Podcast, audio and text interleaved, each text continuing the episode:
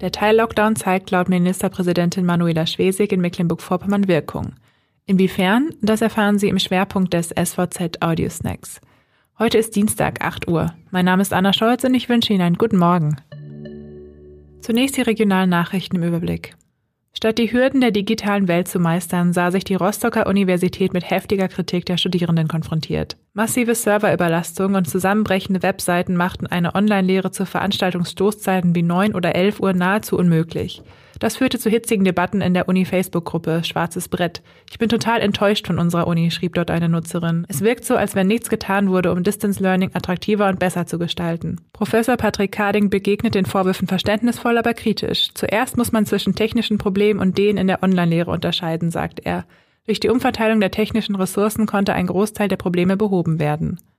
Die zwei Komma zwei Kilometer lange Straßenbaustelle der Crivitzer Chaussee in Schwerin ist mit Baumaschinen nur so gespickt. Während am Abzweig nach Zippendorf schon fast alles fertig ist, laufen im Mittelstück bis zur alten Crivitzer Landstraße letzte Vorarbeiten für die Asphaltierung. Noch im Dezember soll der Verkehr dann stadteinwärts über die neue Straße rollen, damit die alte abgerissen werden kann.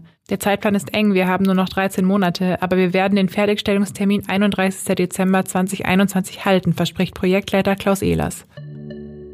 Zum Schwerpunkt.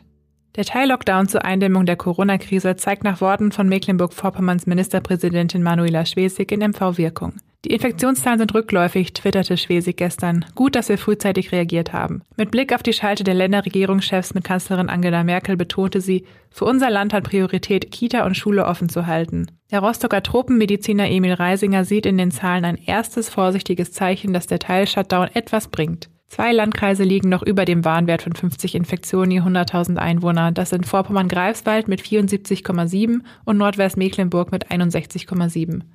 Die Zahl der Todesfälle stieg gestern um zwei auf vierzig. Auf den Intensivstationen im Land liegen aktuell einunddreißig Patienten, von denen siebzehn beatmet werden müssen. Das Landesgesundheitsamt meldete gestern achtunddreißig neue Corona-Infektionen. Die sieben Tage Inzidenz für ganz Mecklenburg-Vorpommern liegt nun bei einundvierzig Komma zwei.